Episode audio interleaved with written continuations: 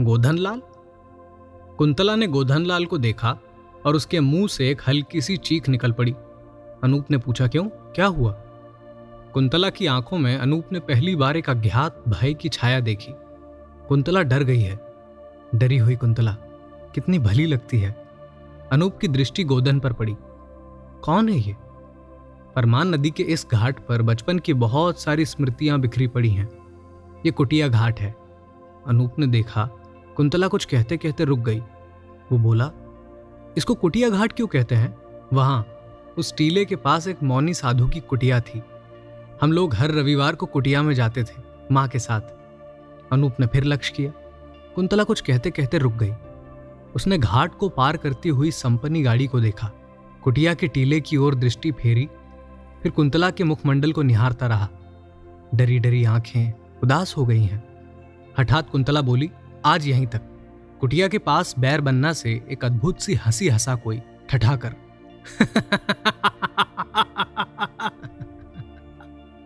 इस हँसी को सुनकर कुंतला फिर डर गई। मौनी बाबा भी इसी तरह हँसते थे। कुंतला और गोधन ने पहली बार मौनी बाबा को हँसते देखा था। पहली बार मौनी बाबा की बोली सुनी थी दोनों ने। ये क्या देवी माया? और दूसरे ही दिन बैरगाछी के लोगों ने सुना था कुटिया के मौनी बाबा कुटिया छोड़कर कहीं चले गए। रमता जोगी बहता पानी। दूसरे दिन गोधन ने कहा था, साधु बाबा क्यों चले गए, जानती हो? शायद किंतु कुंतला ने हंसकर कहा था, दुत पागल, साधु वैरागी का क्या ठिकाना? रमता जोगी बहता पानी। उजड़ी हुई कुटिया को देखकर कुंतला इसी तरह डर गई थी। आज गोधन को देखकर जैसा डर उसके मन में समा गया, वैसा ही एक अज्ञात भय हुआ था उस दिन भी। शायद मौनी बाबा के चले जाने का कारण वे ही हैं। वे दोनों ही। और शायद गोधन की दुर्दशा का कारण वही है, वो अकेली। अनूप ने समझ लिया, कुंतला को कोई दुख देने वाली बात याद आई है, लेकिन उस संपनी गाड़ी पर बैठे हुए आधा पागल नौजवान से दुख देने वाली बात का क्या संबंध हो सकता है? अनूप ने लौटते समय पूछा अच्छा घाट के उस पार कौन कौन से गाँव हैं? कुंतला को सबसे पहले भगवानपुर की याद आ गई। इसके बाद ही अनूप ने पूछ लिया उस समय गाड़ी में बैठकर जाते हुए आदमी को तुमने देखा था? कौन? इस बार कुंतला को पकड़ लिया अनूप ने। निश्चय ही उस व्यक्ति से दुख देने वाली बात का कोई संबंध है। कुंतला की आँखों के सामने से गोधन हटता नहीं। क्या यह भी संभव है? इतना बदसूरत कैसे हो सकता है कोई? गोधन मूर्ख था लेकिन कुरूप नहीं। आज जिस गोधन पर नज़र पड़ी है, वो गोधन का भूत हो सकता है, गोधन नहीं। गोधन? रात भर जागती रही कुंतला। दूसरे दिन सुबह को वो अपनी मौसी के घर चली गई, ताजिया बाज़ार। मौसी का बेटा सनेही का दोस्त था। उससे गोधन के बारे में थोड़ा बहुत पता चलेगा। मौसी के घर जाकर उसने देखा, गोधन वहाँ पहले से ही आकर जमा हुआ है। कुंतला को देखकर गोधन के मुँह से एक हल्की सी चीख निकली, आ, सनेही की स्त्री ने कुंतला का स्वागत किया। आइए दीदी, आइए। सनेही ने अपने मित्र से आँखों में बातें की, तुम यहाँ से जल्दी खिसको, अभी। सनेही और गोधन बैठकर ताड़ी पी रहे थे सुबह सुबह अचानक कुंतला आकर उपस्थित हुई। दोनों के हाथ में गिलास और दोनों के कटाए हुए चेहरे। गोधन चला गया। सनेही की स्त्री बहुत देर तक अपना रोना रोती रही। सनेही और गोधन की संगत से यह दुखी थी, लेकिन वो क्या करे? सनेही की स्त्री से ही मालूम हुई गोधन की संक्षिप्त कहानी। शराबी, जुआरी से लेकर डकैत गोधन का किस्सा वो सुनती रही।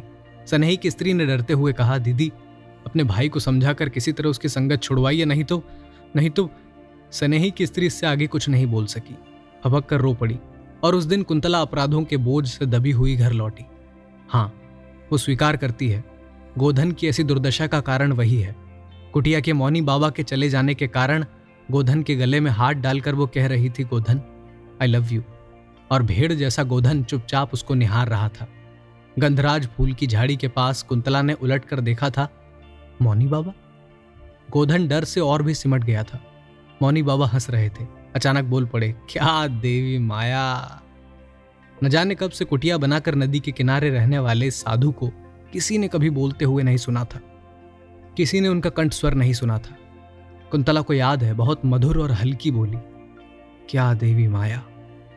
कुंतला ने मोनी बाबा को कलकत्ता में देखा था, पहचाना भी था और जल्दी जल्दी गली में भागकर छिप गई थी। ये क्या, देवी माया? कुंतला ने अनूप से कहा, अनूप, चलो। कहा? कलकत्ता। क्यों?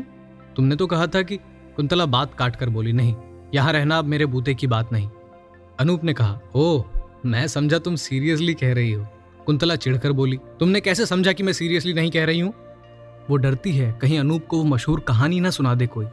वो बोली, रोज डकैती हो रही है। अनूप बोला, कलकत्ते में तो रोज कहीं ना कहीं छुरा छुरी चल जाती है। तो क्या इस डर से कोई कलकत्ता छोड़कर चला जाएगा? कुंतला बोली, तुम सचमुच मूर्ख हो। ये तो तुमने दो साल पहले ही जान लिया है। उस दिन तुमने देखा था उसको? किसको? गोधन लाल को। ये किस राष्ट्र का प्रधानमंत्री? कुंतला चिढ़ती हुई बोली, उस दिन कुटिया घाट के पास संपनी गाड़ी पर गोधन लाल ही था। होगा।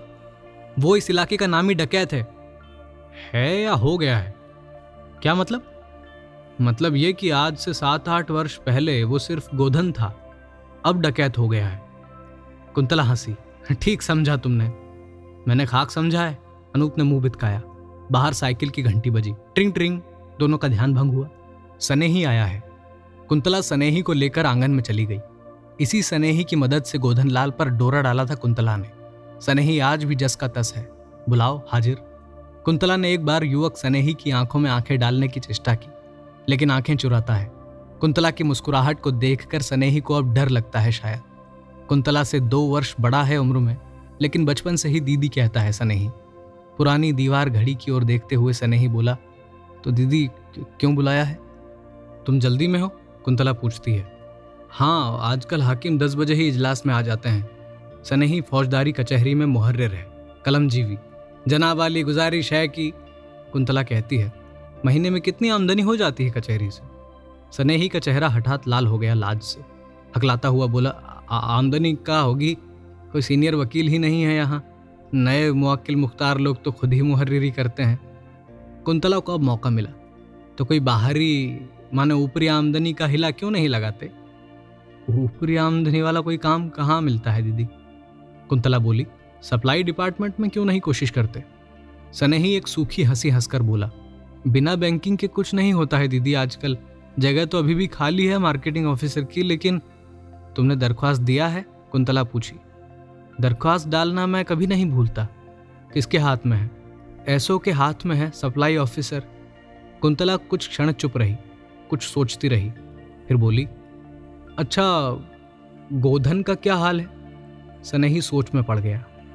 क्या जवाब दे? क्यों पूछ रही है? बेचारे गोधन का सर्वनाश करके ही छोड़ेगी। कुंतला ने फिर पूछा, सुना है, चोरी डकैती पर उतर आया है अब? सनेही को बात लग गई कहीं। उसने सिर हिलाते हुए कहा, सब झूठ। पास में बाप का कच्चा पैसा है, इसलिए बीच बीच में पुलिस वाले एक लंगर इसका लगा देते हैं। कुंतला ने इस बार सनेही की आँखों को पकड़ लिया। झूठ की झलक। उसने इधर उधर देखकर अपने घुंघराले बालों को एक झटका दिया। फिर बोली, सनेही, गोधन मुझसे नाराज़ है? नाराज़? नहीं नहीं, गोधन नाराज़ नहीं किसी से। मुझे एक बार, माने गोधन से मैं एक बार मिलना चाहती हूँ। सनेही जरा घबरा गया। भगवान जाने अब कौन सा खेल खेलेगी उसके यार गोधन की अब खैरियत नहीं। उसने अपनी मुहर्री बुद्धि लगाई इस बार। बोला, दीदी सुनी हुई बात पर यकीन मत कीजिए। वो आपका कोई अपकार नहीं कर सकता। कुंतला ने एक बार बात पकड़ ली है। अब सनेही की कोई बुद्धि काम नहीं देगी। इस बार तनिक अधिकार भरे स्वर में बोली, मैं कल ही उससे बात करना चाहती हूँ। तुम सोच लो, उससे कहाँ मिल सकती हूँ। अब सनेही ने हथियार डाल दिए। उठते हुए बोला, कल किस समय? शाम को। चलते समय सनेही को पंचतंत्र की उस गधे की याद आई, जो एक बार कान नचवाने के बावजूद सिंहनी रानी का संदेश सुनकर मस्त हो गया था। घंटा रे, की? क्या कर रहे हो? अरबी पका रहा हूँ। बिजली ने कहा, तुम्हारी नई किताब कब आएगी? घंटा ने समझ लिया किताब का नशा बिजुदी के सिर पर है अभी। वो अपना पैकेट संभालता है। फ्रेंच आर्ट तीन दर्जन कार्ड प्रकृति की ओर लौटते हुए प्राणियों की तस्वीरें। घंटा ने जानबूझकर उस पैकेट को ऐसी जगह छिपाया, जहाँ बिजली के हाथ आसानी से पहुँचते हैं। घंटा अपने से बाहर निकलकर पूछता है, क्यों? क्या काम है घंटा का? तुम अभी अली बाज़ार जाओगे? नहीं तो। एक बार जा सकते हो। वैसे काम हो तो सौ बार जा सकता हूँ। एक बार अनूपदा को बुला कर लाओ ना। उस रंगीन सन्यासी के पास क्या है? सूखी लकड़ियाँ। माने? होम में काम आने वाली सूखी लकड़ियाँ। कुंतला ही दे देगी। जब से कुंतला इस कस्बे में आई है, बिजली के मन में एक हलचल मचा हुआ है। न जाने क्यों, उसको लगता है कि कुंतला सब कुछ छीन लेना चाहती है। अनूप को देखकर बिजली का हृदय दया से आद्र हो जाता है। बेचारा, पहली बार कलकत्ता से बाहर निकला और एक चालबाज औरत के फांस में फंस गया। इसको निकालना होगा। बेचारा अनूप घंटा बोला, थोड़ी देर बाद जाऊँगा. नीचे रसोई घर के बरामदे पर कुछ हुआ। गृह स्वामिनी मध्यम आवाज़ में कुछ बोल रही है, राम टहल उत्तेजित है। रमा रो रही है। बिजली नीचे आई। दुर्गा बाज़ार के नुक्कड़ पर साइकिल की दुकान के उस लड़के ने छेड़ा है रमा को। बिजली डांट कर कहती है, तू अकेली क्यों आई? छवि और कना कहाँ है? रमा रोती रही। लट्टू बाबू का कारोबार फिर से धूमधाम से चलने लगा है। जिला कांग्रेस के दफ्तर में बिजली के लिए कमरा रिज़र्व है। लट्टू बाबू जब सदर जाते हैं, एक बार कांग्रेस के दफ्तर में ज़रूर जाते हैं। जिला सप्लाई ऑफ़िस के बड़े बाबू ने कहा है, दफ्तर में आने की ज़रूरत नहीं, लट्टू बाबू के सभी काम घर पर ही किए जाते हैं और सब डिविजनल ऑफिसर साहब आँख मूंद कर उनके कागजात पर दस्तखत करते हैं। लेकिन आज आज एसडीओ साहब का रुख देखकर लट्टू बाबू तनिक चिंतित हैं। हाकिम ने बार बार कहा, विजिलेंस कमेटी में एक महिला का होना बहुत ज़रूरी है। लट्टू बाबू ने दबी आवाज़ में बिजली का नाम लिया। तथा हाकिम ने मानो कुछ सुना ही नहीं। बिजली, इधर कई सप्ताह से मौसी, हाकिम की स्त्री से मिलने नहीं आई है। आज ही कहना होगा। ठोगमल का काम जिला कांग्रेस के दफ्तर में अटका हुआ है। टिम्बर कंपनी खोलने के लिए जोगबनी में जो ज़मीन उसने खरीदी है, उसमें मजदूरों के झोपड़े हैं। दफ़ा 144-45 की कार्यवाही के बाद सब डिप्टी मजिस्ट्रेट साहब ने मामला जिला कांग्रेस के सभापति के नाम दे दिया है। इस मामले को बिजली ही सल्टा सकती है। लेकिन बिजली किसकी बात सुने? बाहर निकलती है तो सैकड़ों आदमियों की भीड़। दीदी जी, कपड़ा चाहिए। दीदी जी, शादी है बड़ी बेटी की। दीदी जी ये, दीदी जी वो। बिजली परेशान रहती है। आज ठाकुर ने भात की थाली सामने रखते हुए कहा, दीदी जी, मेरा एक भतीजा मिडल पास करके घर में बैठा हुआ है। कोई नौकरी चपरासी उपरासी में कहीं किसी हाकिम के यहाँ रखवा दीजिए। बिजली चुपचाप सोच रही है। वो क्या करे? मुरली बाबू ने घुमा फिरा कर वचन ले लिया है बिजली से कि किसी पर पुरुष से बिजली हंसकर नहीं बोलेगी। क्योंकि मुरली बाबू जानते हैं कि बिजली की मुस्कुराहट में ही सब कुछ है। वो मुस्कुराहट मुरली बाबू के लिए सुरक्षित रहना चाहिए। मुस्कुराहट ही नहीं, मुरली बाबू बिजली की आँखों में आँखें डालकर किसी का बोलना पसंद नहीं करते। हुक्म है, आँख पर काला चश्मा लगाकर बाहर निकलो, इससे व्यक्तित्व। मुरली बाबू कल ही आए हैं। इधर कई महीने से मुरली बाबू इसी सब डिवीज़न में अपना अधिकांश काम करते हैं। हर सप्ताह जिला कांग्रेस की गाड़ी फूल बागान के फाटक के पास आकर रुकती है। मुरली बाबू अपने स्टेनो को एक पत्र लिखवा रहे हैं। सुप्रिंटेंडेंट ऑफ़ पुलिस के नाम। मीरगंज के बड़े थानेदार के विरुद्ध। सभी टेढ़े हाकिमों को ठीक करना होगा। Copy forwarded to the D I G copy to.